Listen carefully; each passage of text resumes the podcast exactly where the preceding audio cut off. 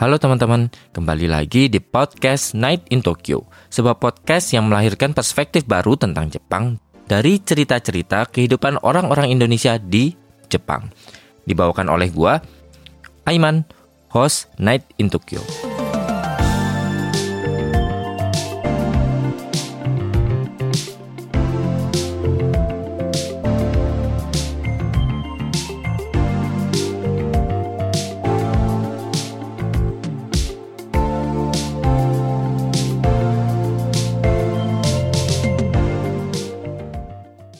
Halo teman-teman, kembali lagi dengan gua Iman di Night in Tokyo. Gimana kabarnya teman-teman semingguan ini? Semoga teman-teman tetap sehat, tetap baik-baik aja, tetap lancar semuanya.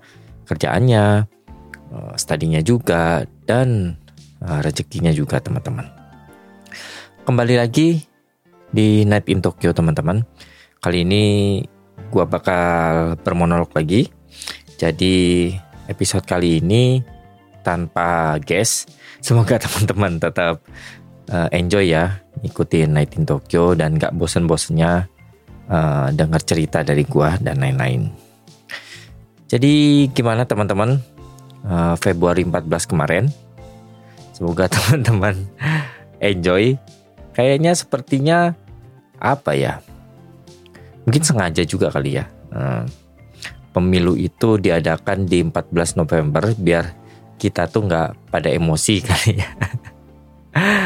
Tapi gimana teman-teman? Uh, menurut kalian uh, pemilu tahun ini apakah happy happy? Apakah se terpolarisasinya seperti lima tahun yang lalu? Uh, mungkin gimana ya? Hmm, banyak ya sebenarnya kalau pemilu tahun ini. Uh, menurut gua pribadi sebenarnya ya sebenarnya teman-teman nggak uh, se nggak segitu apa ya toxic sih masih toxic ya kayaknya teman-teman. Uh, perdebatan tentang uh, antara kubu ini dan kubu itu dan lain-lain terus uh, cuman memang karena tahun ini itu ada cuma tiga tiga apa bukan cuma ya dibandingin lima tahun yang lalu kali ini kan ada tiga. Jadi kali ini itu uh, nggak yang uh, satu lawan dua gitu. Jadi nggak terpolarisasi yang segitunya kayak lima tahun yang lalu. Mungkin yang lima tahun yang lalu banyak isu-isu sensitif yang diangkat dan lain-lain. Akhirnya kita tuh uh, sangat uh, apa ya berbalik kubunya gitu loh. Saling sangat saling menjatuhkan kubu A dan B karena dua kubu. Nah pemilu kali ini Uh, mungkin karena tiga juga jadi nggak terlalu yang segimananya ini versus itu hitam versus putih. Tahun ini tuh uh, sepertinya cukup abu-abu ya menurut gue ya pemilunya. Uh, belajar dari lima tahun yang lalu uh, ya cukup baik lah uh, kondisinya ya ketika kita berdiskusi, berdiskusi dengan teman. Meskipun ya kadang-kadang masih ada lah namanya ngomongin politik, kalau udah menggunakan hati dan lain-lain, semuanya orang pun akan merasa mereka lebih pintar karena memilih itu dan lain-lain ya. Ya itulah dinamika pemilu tiap lima tahun di Indonesia. Masih aja ya. Uh, ada yang merasa ini yang paling baik itu yang paling baik ini yang paling benar. Ketika lu memilih ini lu uh, apa ya kesannya lu jauh lebih pintar daripada orang yang memilih itu.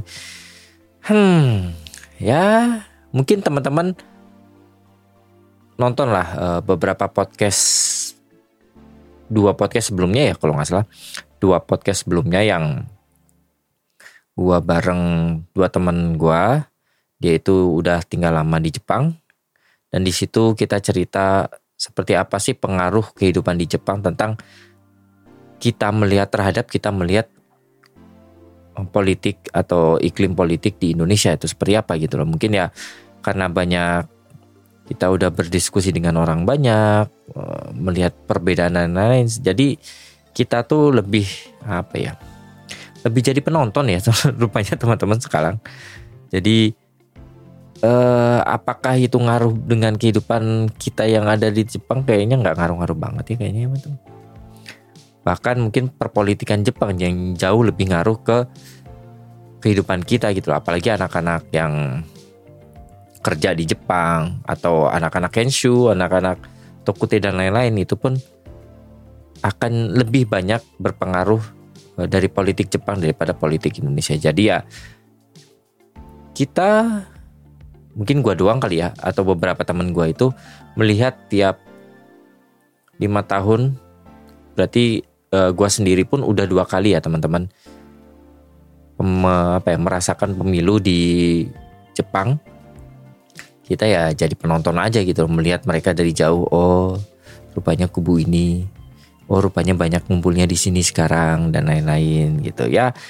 Uh, semoga teman-teman nggak saling menjatuhkan ya atas apa pun yang kalian pilih karena yang terpenting ya siapa pun pemimpinnya, siapa pun yang terpilih yang menang dalam pemilu, pada akhirnya tetap kita kita juga yang harus ngawasin ya teman-teman. Gimana pun caranya, gimana pun keadaannya, siapa pun yang menang ya tetap kita harus awasi gitu loh. Jadi uh, yang perlu yang perlu kita pahami bahwa kemenangan saat pemilu apa ya euforia, euforia pilihan kalian itu menang, itu tuh nggak akan merubah kondisi Indonesia. Ya justru yang merubah adalah meskipun pilihan kita itu menang, kalau memang dari pihak mereka, dari kubu mereka banyak yang melakukan blunder, melakukan salah ya, kita patut ikut mengkritik juga teman-teman. Karena ingat uh, yang mengendalikan tuh sebenarnya kita. Seharusnya ya. Tapi di Indonesia kan masih ya mah masih begitulah. Seharusnya tuh yang mengendalikan kita teman-teman. Jadi kita harus minta ke pemerintah bahwa kita butuh ini dan lain-lain supaya kebijakan seluruh kebijakan yang uh, dari hukum dari apa ya undang-undang hmm, dari hukum dan undang-undang itu memang menguntungkan dan berdampak bagus bagi kehidupan kita gitu Ya. Kalau gue pribadi sendiri sih melihat bahwa uh, pemilu kemarin itu ya kurang lebih ya sorry itu sih ya kurang lebih sedikitnya ini tentang antara dua dan tiga ya teman-teman. Kenapa? Karena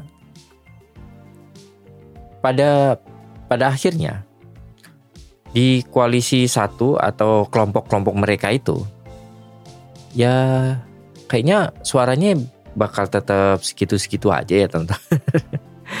Karena sebenarnya ini lebih uh, ini cuma opini pribadi gua doang ya teman-teman. Jadi kalau gua melihat dari jauh dari Jepang dari luar gitu, ini tuh kayak battle antara dua dan tiga gitu. Karena tadinya mereka kan satu kubu setengah dari dua kan satu kubu dengan 03 tiba-tiba membelot ke sana set itu udah mulai tuh uh, satu dan du, satu dan tiga uh, apa ya bekerja sama untuk menjatuhkan 02 dan lain-lain ya kayak gitu gitulah yang intinya suara 01 tuh ya mungkin naik adalah tapi nggak terlalu signifikan tapi kelompok itu yang 01 itu kayaknya ya segitu-segitu aja sih uh, suaranya. Justru yang dinamikanya paling berasa itu adalah kelompoknya yang tadinya mendominasi di Indonesia, partai yang mendominasi di Indonesia, suaranya tergerus banyak dan beralih ke uh, eh, 02 ya. Dan lumayan loh teman-teman. Dari terakhir uh, perhitungan KPU sekarang uh, per episode ini di rekam bayangin 03 itu nggak nyampe 20% teman-teman. Gimana ceritanya mau dua target dua putaran gitu loh. ya satu, oh ya satu gue akuin, gue akuin ini solid banget mereka ya Tapi ya 03 itu karena ya itulah uh, terus gua melihat perdebatan ketika gua nontonnya tuh di channelnya Najwa, Najwa Shihab ya. Jadi di situ kayak mereka berdebat antara 03 dan eh 03 tuh kayak ingin menjatuhkan 02 karena uh, apakah kamu gak nonton gitu? Emang kalian gak nonton uh, film Dirty Vote? Nah mungkin teman-teman yang dengerin podcast ini juga tahu ketika di beberapa hari sebelum pencoblosan muncullah uh, film Dirty Vote, salah satu dokumenter menceritakan bagaimana dirty-nya dirty-nya uh, pemilu di Indonesia yang di mana di dalam perdebatan itu 03 itu kayak bilang gitu loh. Uh, kalian curang dan lain-lain ya kayak gitulah pokoknya. Padahal kalau kalian melihat secara uh, secara holistik tentang video dokumenter itu itu tuh menceritakan kejadian ketika periode periode pertama Jokowi naik jadi presiden, terus waktu itu apa namanya e, naik untuk kedua kalinya dan apa bertarung sama Pak Prabowo, kan dari situ awal mulai cerita dirty vote-nya uh, dimulai gitu loh. Jadi secara nggak langsung ya 03 yang kelompoknya itu pun itu merasakan dertinya keuntungan dertinya itu tuh ya waktu ini apa pemilu sebelumnya ya nggak sih? Karena uh, itu kan ceritanya tuh dari sana. Berarti ketika mereka menang untuk kedua kalinya, kemungkinan kan secara nggak langsung si film Dirty Vote itu bilang mereka curang juga gitu loh. Jadi sama-sama curang sebenarnya. Kalau kalian melihat secara dari garis besar ya, dari uh, kacamata yang lebih luas gitu loh. Dan uh, mereka kayak uh, 03 kayak bilang, "Oh, kalian curang ya ya." Padahal ya memang kebetulan sekarang aja pihak yang kuatnya nggak di kalian terus kalian kesel gitu.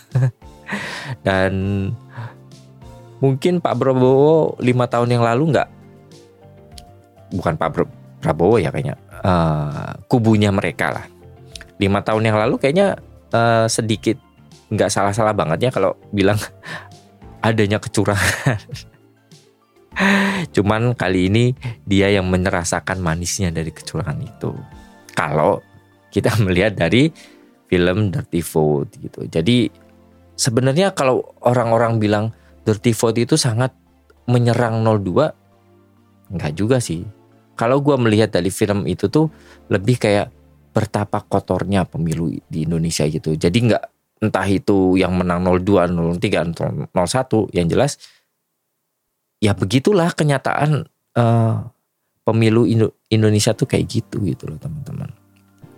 Terus uh, Ya gitulah uh, Dan apakah ya pada akhirnya nol kelompok-kelompok yang di 01 menjadi penonton juga ya teman-teman. Karena uh, mau bagaimanapun uh, suara mereka ya segitu-segitu aja gitu loh menurut gua ya. ya. Mungkin pada kenyataannya ya uh, kan mereka itu selalu menggunakan identitas hmm, kelompok tertentu lah ya teman-teman. Kalian tahu lah sebenarnya kelompoknya kelompok apa. Tapi ya meskipun mereka menggunakan identitas itu, suaranya kan tetap segitu-segitu aja ya. Kalau kalian perhatikan gitu ya teman-teman. Padahal itu kan harusnya menjadi suara mayoritas gitu loh. Di Indonesia itu kan 80 persen gitu. Kenapa 8 suara mereka tuh nggak 80 persen padahal mereka membawa identitas mayoritas gitu. Yang mungkin ya, uh, kalau gue melihat kayaknya ini itu sebagai apa? Pada kenyataannya kayaknya orang-orang mayoritas yang 80% itu nggak pengen Indonesia ke arah sana juga ya kayaknya. ini asumsi gue doang ya. Pada akhirnya mereka nggak mau menjadikan Indonesia ke arah sana, makanya ya nggak ngevote sana gitu loh. Yang mungkin hanya sebagian kecil sebagian kecil mungkin 30 20 sampai 30 persen orang berharap Indonesia ke arah sana gitu padahal ya sisanya yang dari mayoritas itu tuh ya nggak mengharapkan Indonesia tuh ke arah sana. Mungkin itu menjadi sebuah evaluasi juga sih sebenarnya buat kelompok eh, apa ya koalisi atau kelompok dalam perpolitikan Indonesia yang di sana itu. Ya pada akhirnya kayaknya memang kelompok itu tuh harus bisa membuktikan gitu loh bahwa nggak cuma dengan membawa identitasnya doang gitu loh. Tapi ya seharusnya apa yang mereka tawarkan itu memang bisa menjadi solusi gitu bagi semua golongan gitu loh. Bukan sekedar oh yang kayak gini tuh adalah yang terbaik tapi belum ada bukti bahwa itu menjadi solusi bagi seluruh rakyat Indonesia gitu mak. Ya pada akhirnya kayaknya golongan-golongan mereka sendiri pun nggak merasa visi negara Indonesia ke sana tuh akan mereka inginkan juga gitu loh ya uh, selama mereka tetap menggunakan strategi yang sama gitu, membawa identitas itu di mana kalian tidak mem membuktikan bahwa sebenarnya ide kalian itulah yang sebenarnya solusi buat Indonesia ya. Kayaknya bakal segitu-segitu aja ya kayaknya ya. Uh, suaranya. Menurut gue ya mungkin bagi teman-teman yang kelompok politik yang sebelah sana bisa menjadi masukan juga. Nggak cuma membawa identitas tapi juga bisa menjadi perpanjangan suara rakyat yang mengidamkan keadilan sosial gitu. Bisa jadi kayak gitu. Jadi nggak cuma nggak cuma identitas atau menggunakan simbol-simbol kayak gitulah pada akhirnya kayaknya strategi itu tuh kalian di tetap segitu-situ aja kan suaranya ya. Jadi itu mungkin bisa menjadi bahan evaluasi kalau memang kalian punya visi yang jauh lebih besar untuk membawa Indonesia yang ke arah lebih baik yang seperti kalian bayangkan. Ya, pada akhirnya ya teman-teman stop berharaplah pada orang-orang yang di atas gitu. Karena ya nggak ada gunanya juga kita berharap ini pada akhirnya kita udah berpuluh-puluh tahun berharap bahwa Indonesia bakal jadi kayak gini-gini nggak gini-gini juga. Kayaknya nggak berubah-berubah aja. Berubah menjadi lebih baik iya sedikit tapi ya nggak progresif banget gitu loh. Daripada kita berharap mending kita pantau aja terus dan terus kritik gitu loh. Setiap kebijakan dan lain-lain gitu loh. Entah itu adalah pasangan presiden yang kalian pilih ataupun enggak gitu loh. Jadi jangan intinya tuh udah buanglah teman-teman uh, fanatisme terhadap sebuah kubu dan lain-lain gitu pada akhirnya uh, harusnya kita sebagai rakyat lah yang memegang kendali kebijakan gitu. Ya kalau memang pemerintahnya melakukan kesalahan ya kita harus kritik. Nggak usah malah uh, mencari pembelaan gara-gara uh, itu adalah pilihan apa pemimpin pilihan kita gitu. Nggak misalnya. Kita sama-sama kritik bareng-bareng dan semoga lima tahun ke depan uh, pengetahuan atau kesadaran politik seluruh rakyat Indonesia pun akan menjadi lebih baik. Kita belajar banyak bahwa pada akhirnya nggak ada teman dan koalisi abadi yang ada hanyalah kepentingan yang abadi. ah oke lah. Mungkin itu aja buat ngomongin perpolitikan kemarin. Semoga teman-teman meng ya me, apa, menikmati lah dinamika politik tiap lima tahun ini. Oke okay, gue masuk ke beberapa berita. Ada beberapa beberapa berita menarik nih di Jepang. Berita pertama ya Nah, Jepang tidak lagi menjadi negara nomor tiga ekonomi terkuat di Indonesia, teman-teman. Jadi sebenarnya itu Jepang uh, sampai saat ini selalu berada di top 3 teman-teman uh, dengan negara dengan ekonomi terkuat di dunia. Tapi 2023 kemarin akhirnya tersalip oleh Jerman. Ya bisa karena dampak COVID lah mungkin ya. Karena ya gimana ya kalau uh, ada apa ya musibah atau ada pandemi kayak COVID kemarin gitu, negara yang paling berdampak justru itu bukan kayak negara Indonesia teman-teman ekonominya ya karena Indonesia itu banyak ekonomi yang berputar-putar di dalam negerinya sendiri gitu loh sorry, hmm, berbeda dengan Jepang yang di mana sangat bergantung dengan negara lain gitu.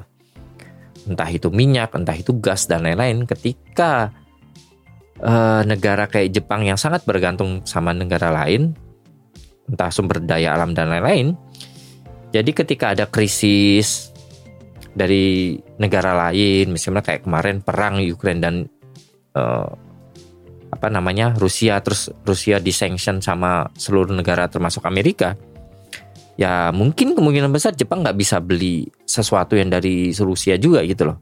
Entah itu sumber daya alam dan lain-lain gitu. Pada akhirnya naik harga listrik dan lain-lain gitu loh. Imbasnya itu akan sangat terasa teman-teman ketika negara yang sangat bergantung terhadap negara lain kayak Jepang ketika menghadapi krisis gitu. Ya seperti yang kalian tahu uh, sampai saat ini yen terus-terus turun dan nggak tahu apakah akan terus turun terakhir gue lihat uh, per rekaman ini direkam itu tuh udah menyentuh 103 teman-teman itu tuh cukup jauh kalau dibandingin gue pertama kali ke Jepang itu 130-an loh teman-teman. Dan nggak tahu apakah grafiknya akan terus turun. 103 itu udah tiga, tiga digit lagi itu 100 teman-teman. Wah, mungkin yang kesel itu kayak uh, anak-anak Kensu ya kayak anak Kensu, anak-anak yang kerja di Jepang lah maksudnya yang tadinya kita bisa mendapat surplus yang banyak ketika ngirim duit ke Indonesia dikonvert ke rupiah uh, privilege itu mungkin sedikit kita nggak bisa merasakan karena marginnya nggak terlalu banyak sekarang uh, jadi surplusnya nggak terlalu banyak juga. Jadi ya kita mungkin para pejuang yen di Indonesia mulai berdoa kali ya supaya entahlah uh, eh, gue juga nggak tahu ya sebenarnya faktor-faktor apa aja yang membuat yang jelas faktor ekonomi ya yang membuat yen itu terus turun gitu loh. Mungkin teman-teman yang ada sedikit paham tentang perekonomian Jepang bisa komen di Instagram. Kira-kira kenapa ya uh, Jepang itu termasuk yennya itu terus turun gitu loh. Ya mungkin bisa jadi bahan pelajaran juga buat gue karena gue bukan orang yang dari background ekonomi jadi ya percuma juga kali kalian dengerin gue ngomong. Uh, setidaknya dengan yen nilai yen yang menurun ini teman-teman yang pengen datang ke Jepang cukup berbangga ya. Cukup bahagia kayaknya karena yennya jadi murah. Nah, ayo teman-teman, silakan, ayo semuanya datang ke Jepang uh, buat liburan dan lain-lain supaya tukar kalian terus nuker tuh duit yen, uh, terus banyak beli duit yen. Jadi dengan kayak gitu imbasnya adalah yen nilai yen bakal naik gitu loh. Ayolah teman-teman bantu kita kita para uh, apa pejuang yen di Jepang supaya merasakan nilai yen yang tinggi. Oh iya, buat yang kalian nggak tahu ya negara-negara dengan ekonomi terkuat di dunia itu sekarang siapa? Kalau nomor satu ya nggak usah ditanya lagi, udah tentu Amerika Serikat teman-teman. Nomor dua itu adalah China teman-teman. Gila ini, wah ini bakal bertarung nih Amerika dan China. Dan ketiga yang seperti yang gue sebutkan tadi adalah Jerman. Oke, uh, berita yang cukup menarik kedua adalah jadi program OKES Jepang yaitu program yang buat ngeboosting atau buat menaikkan minat para penduduk atau bukan para penduduk minat uh, resident. Ya penduduk ya. Resident di Jepang itu buat punya anak. Jadi itu kayak boosting subsidi boostingan gitulah. Uh, supaya kita kita yang tinggal di Jepang ini itu punya ketertarikan banyak anak. Nah pada tahun ini program OKC itu uh, ada sedikit perubahan dan perubahannya tuh cukup uh, apa ya bukan ke arah uh, menjadi menurun tapi malah menaik gitu. Jadi seperti yang kalian ketahui Jepang itu sedang mengalami krisis yang namanya uh, aging society atau penduduknya tuh sisanya udah pada tua-tua semua Ditambah penurunan angka kelahiran juga gitu. Jadi bayangin orangnya udah pada tua-tua tapi anaknya nggak ada yang lahir. Nah kayak gitu, gitu. Jadi segitu minusnya lah. Udah rahasia umum lah pada uh, pada akhirnya pemerintah itu pemerintah Jepang ya mengeluarkan sejarah segala cara untuk membuat orang-orang itu tertarik buat punya anak termasuk uh, program Oke sini gitu loh. Jadi ada subsidi buat keluarga yang memiliki anak. Jadi ada beberapa perubahan dalam program ini. Jadi tadinya bantuan 10.000 bagi yang punya anak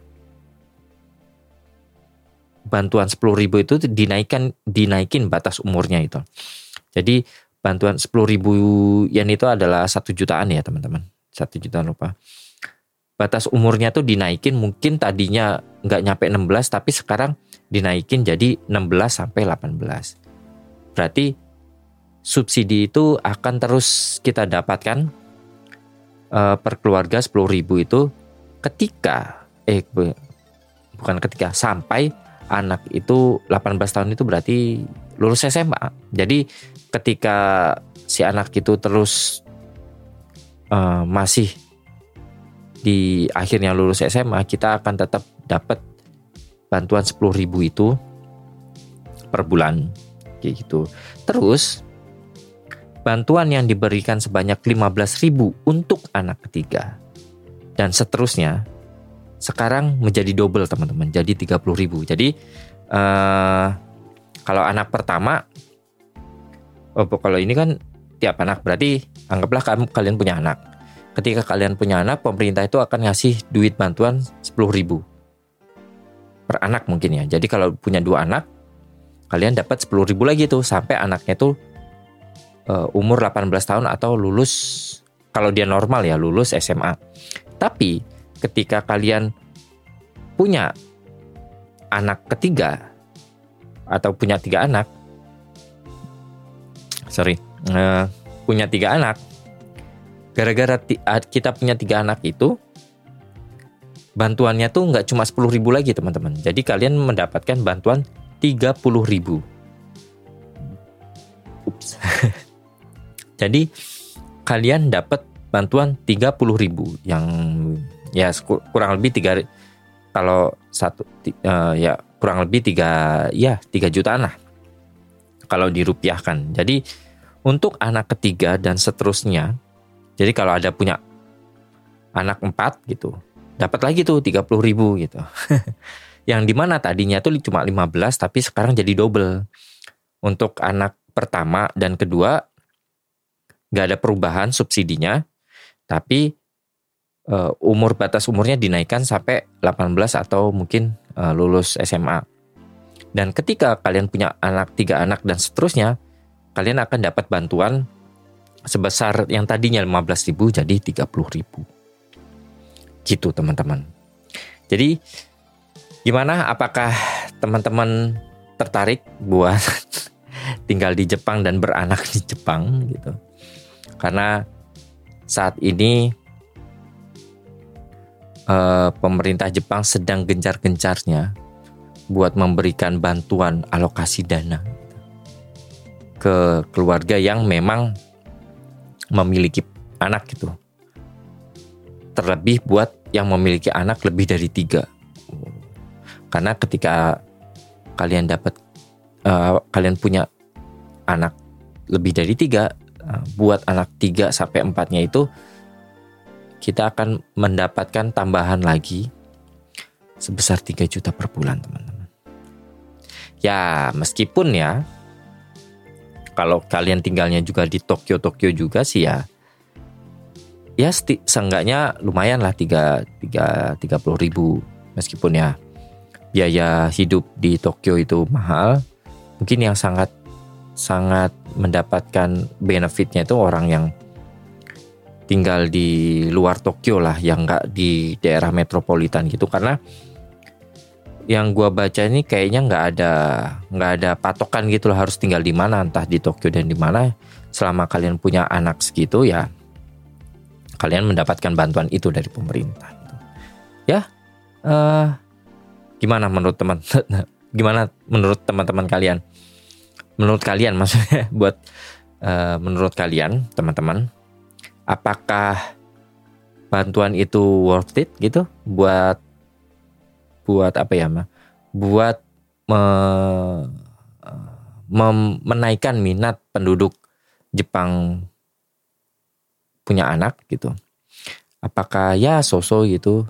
Uh, silahkan bisa komen-komen juga di Instagramnya eh di Instagram Night in Tokyo atau di YouTube dan lain-lain gitu. Oke.